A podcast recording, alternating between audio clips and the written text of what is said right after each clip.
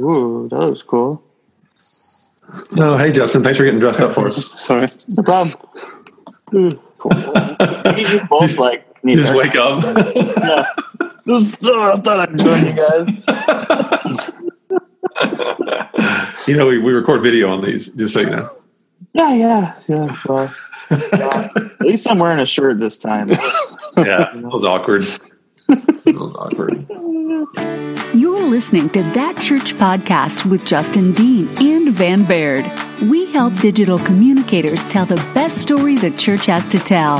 Learn more about our conference, regional workshops, and online training and resources at thatcc.com.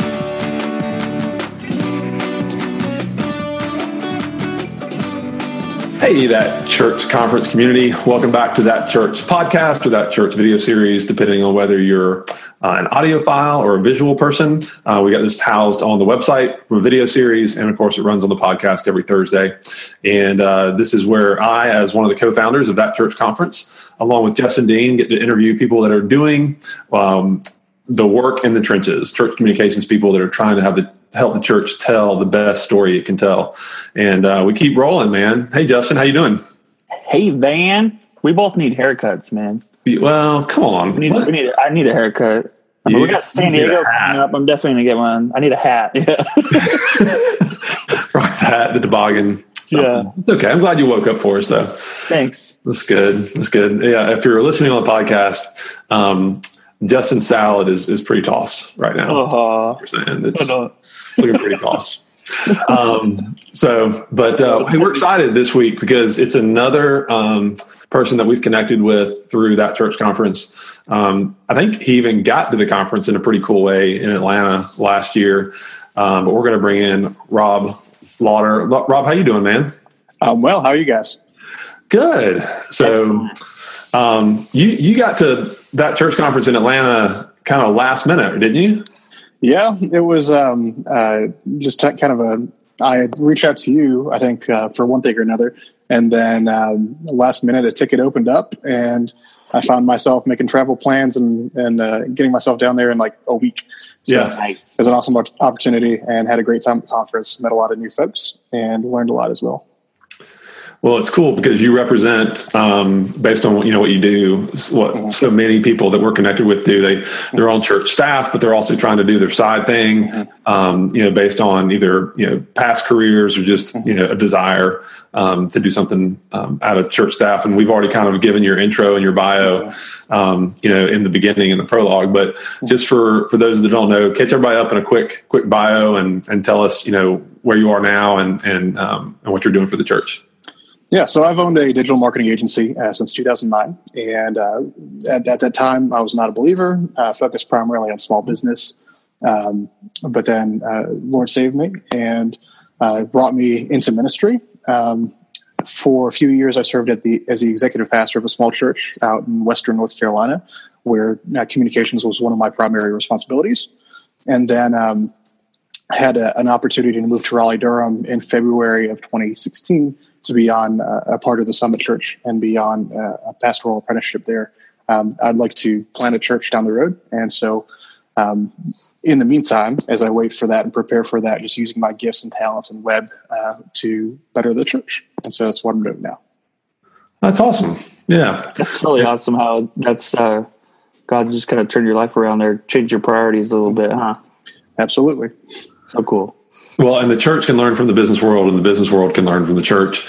And um, you know, there is absolutely a dance that can happen there. So um, we're grateful and thankful for guys like you that take those skills you've learned elsewhere and bring them into the church just to move the story down the road. So you you've got a particular passion um, in that, and we haven't had anybody on the podcast uh, to talk about this before, um, which is ironic. So it's in the podcasting world. Um, you kind of help uh, pastors create sermon podcasts. Is that right? Yeah, so I've got a couple of uh, a couple of things that I uh, I do professionally. Uh, first is helping churches and uh, helping them build websites and get their sermons online. But then also something that I've been doing personally since before I was a believer was blogging. Um, and as I, I kind of grew into ministry and uh, went through the process of sermon prep and delivery and um, answering questions with my congregation throughout the week, I learned that um, maintaining a blog was a really good good avenue for um, get, making most of my sermon content. One, but then also to help equip my congregation uh, throughout the week as well. So um, I've had some cool opportunities to help um, some of my brothers in ministry um, start their own blogs. And one's a missionary getting ready to go overseas to Nicaragua, um, and he's used his blog as a platform to to raise support and to cast vision for his mission. Um, and then uh, several other projects just um, uh, really helping uh, pastors get their message out, and ultimately, it's the message of the gospel that we're concerned about, um, so that more people can hear that, and more people can respond to that. It's amazing how many churches leave just content on the table mm-hmm. uh, that they're producing already every Sunday. Uh, and I mean, you can break that into social media images and quotes, blog posts, examples, video clips. I mean, there are there's a week worth of content from each sermon for sure.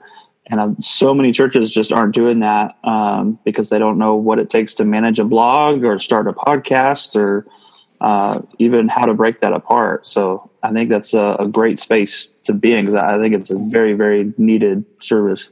Yeah, absolutely. So what I realized is that every week I was writing eight thousand words of a sermon manuscript, um, and it's it's already it didn't even need to transcribe it because I was right. I, am a manuscript preacher, um, so you just copy and paste that content, edit it up, and then every every sermon is at least three blog posts. So you can go on my blog, go back a few weeks, um, and and see how I took a um, a sermon, broke it into three blog posts, added some commentary to clarify some things and answer some questions that arose from that sermon. Um, have the audio there. Then, like you said, social media posts. Um, if you do video, that's that's video clips that you can put online. Um, every just of all the content that the church produces, classes and everything else. Um, every sermon just gives you so much uh, to to work with. Um, I think one of the challenges, though, is that the pastor often just doesn't have the time or energy to do that or the expertise to do that. And so that's where I think a, a strong church communicator can um, can take that pastor's content and message and vision and really execute that in such a way that um, expands the platform that God's already given him. Mm-hmm. Yeah, so you kind of answered this already, but I was wondering, like in, in the in the times where this conversation has come up, regardless of the size of the church, you've got a pastor who, who isn't doing any of this. And, you know, you just kind of went through all the bullet points of the content that is readily available. What's some of the pushback that you get as far as, no, I don't know, I don't, I don't really think, or we need to do this, or, or when you, if somebody said, well, why should we do this? Um, what's some of the talking points that you would, you would encourage uh, other pastors to get this started? Yeah, so I think one thing is that when you hear the word blog, a lot of folks who aren't technologically savvy think of that as like, hey, this is my feed of uh, what I had for dinner tonight, rather than a, a platform for equipping. And mm-hmm. so I think just really educating um, your pastor or your leadership team on what is the role and purpose of a blog and how can it be used is important. Um, and then also there's there's always the the time question. So uh, I don't have enough time for this, and a lot of times that's um, that can be a very real objection because pastors are hmm. busy guys. They work, you know, 60 or 80 hours a week sometimes. You know, that's outside of the um, the the typical role of hey, well, I preach and I lead my church, and they also minister to people and they have Bible studies and all these other things. So mm. time is always a big objection too. And so to kind of address that objection, um, you can have a starting point. So um, you don't have to do all of this content. You don't need to produce you know 50 share squares for your social media account for every sermon and and whatnot. But um, even if you just publish um, one blog post per sermon and share that via social media, it's getting that message out there to people who maybe didn't attend church that week, or maybe they were traveling, or maybe um, somebody who was sitting in the congregation said, "Hey, my aunt Susie really needs to hear the sermon." Then you can share that content and uh, and, mm-hmm. and equip your members to then share that content. Yeah, with technology growing the way it is, I mean, as you were talking, I'm thinking it's really, you know, if, if for for the small church, for the you know, somebody listening to this going, God, I'd love to. I don't really know. I don't have time. I don't have to get started. I mean, if you're going to record it with audio, just get rev.com or something like that to transcribe it. Easy. Right. You know, ready to go to a, a, website. If you're, if you're, you know, recording a video with audio, um, upload that to Facebook, have it transcribed and have instant content. Um, I think it sounds like the biggest hurdle for you and, and other people in this space is just getting people to realize it's not as hard as you think it is. Yeah, I think so. And um, particularly uh, the, the technological piece sometimes scares people. So, like, well, how do I go about setting up a new website? And a lot of churches, they would look at um, their church website and say, hey, maybe I spent three, five, ten thousand dollars to build this website. I can't afford to do that for my uh, for my pastor as well and have a separate website. Um, so things like WordPress.com are dirt cheap. You know, yeah. if you want your custom domain, it's nine bucks a month. Um, I'm actually working on a product that um, uh, will will give pastors a WordPress website a curated list of plugins and themes that they don't have to go hunting for, and all set up and configured um, for uh, one low price. So it's um, there are numbers of options out there that you can get started up with a, a very simple blog website with um, uh, all the the features that you would need um, very quickly and, and, very cheaply. Yeah, and and talk about Churchly a little bit. Your site, I mean, as far as you know, from the, the guy that can get started for very cheap on their own to learning from you know organizations like yours and companies like yours you know what would be the benefit of of you know incorporating some like the services that churchly has yeah so uh, i'll give you a, a, little bit of backstory um, i actually formed churchly um, when i was operating my agency and just had um, several churches come to me and say hey like i like what you built for your church can can we do that as well um, and so it kind of sparked the idea of well hey you know there's Ekklesia 360, and there's some of these these uh, you know, church plant media, larger mm-hmm. platforms. Um, but then um, maybe there's an opportunity to explore the space and to provide a service that nobody's really offered. And so, um, I actually went through a, a startup accelerator for Churchly, and I had you know these big plans of uh, you know doing doing the whole startup thing and right. um, you know everything that comes along with that. Um, but then uh, really had a, a lot of um, feedback at, at, that church conference. Um, at the, I was I was going through the startup accelerator at that time, and part of my homework was to um, to interview hundred potential customers. Right. And so it's like, oh hey, there's hundred of them in this room. Mm-hmm. Um, so I was just asking people about how You're to manage welcome, your church website. Thank you. well, uh, let, us hold off on that because through my feedback, um, I realized that like my idea wasn't as you know, they, they say everybody thinks that their baby's cute, and my baby wasn't cute. Oh. Um, yeah, but there was a specific set of problems that I found that um, many church communicators had um, around uh, certain features of their website. That um, that's kind of how Churchly came to be. So Churchly is not only um, a a church website platform because there's a thousand of those out there.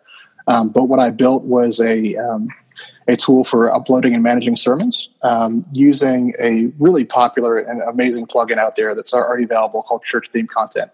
Um, one more time. Church Theme Content. Okay. And so if you go to churchthemes.com, they have a number of um, uh, um, themes that work with this plugin. And uh, Steven Gliebe, I believe his name is pronounced, is the developer. Um, but he's created this, this plugin that anybody can use and build a theme for that lets you manage sermons, events, um, staff, and locations. Um, all you need is compatible themes. And then there's another theme that was uh, popular coming up in the church communications um, group called Divi Theme. And we love Divi. Yep. Divi's the bomb. Um, but the, the plugin and the theme didn't work together. Mm. And so um, I initially built um, Churchly to be a child theme for Divi that's kind of sits in between mm. and hmm. lets you display that content for church theme content on your website. Right. Um, so that's really like uh, where uh, it was a, a, pet project of mine that I just kind of built it on my own and uh, the byproduct was that other people wanted to use that too. So it was a cool opportunity.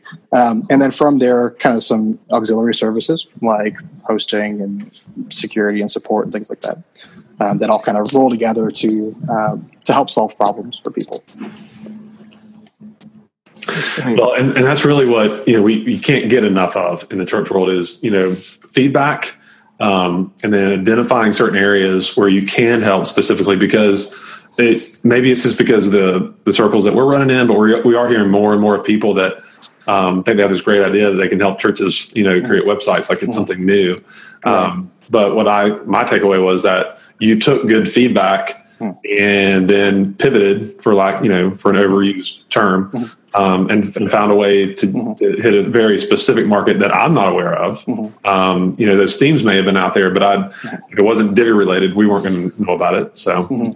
That's encouraging. Mm-hmm. Yeah, yeah. I've, I've, seen what you built too, and it, it's really neat. I mean, I, am a big fan of the Divi theme. We use it for our website, and I use it for anything I, I make. I honestly just don't even design with anything else mm-hmm. anymore. It's not worth it. But uh, but you're right. I mean, there there was that hole of like, okay, churches are adopting these WordPress themes that are built for business and you know bigger websites, but uh, churches all have the the same kind of needs with online sermons and podcasting and things like that. And so I think you've you've helped uh, fill that gap to make it work specifically for them, mm-hmm. um, which is huge. Like I think we need to get the word out on that um, mm-hmm. more because I, I didn't realize that it was built specifically for Divi. So that's mm-hmm. that's awesome. Yeah, we'll have to get a blog post for that. Seriously, and get that on site and, and, let more people know about it. Hey, um, so speaking of pet projects, can we just get a little left turn here and talk about why you're ruining people's websites with the fire font? Um, Rob, absolutely ruining him. Yeah. So uh, why? Uh, I don't really know. um, I was, uh, just I to was, bring everybody up to speed. Um, there, I'm, I'm, I'm. I thought I was just safely scrolling through Facebook and saw this website that had been completely changed. That all all the font on the website was papyrus font, and I was like, "This is my eyes. I don't. my eyes are burning. I, they were burning." and then I go and find out that you, just for whatever reason, created the plugin that would do this for anybody's website. Why, Rob?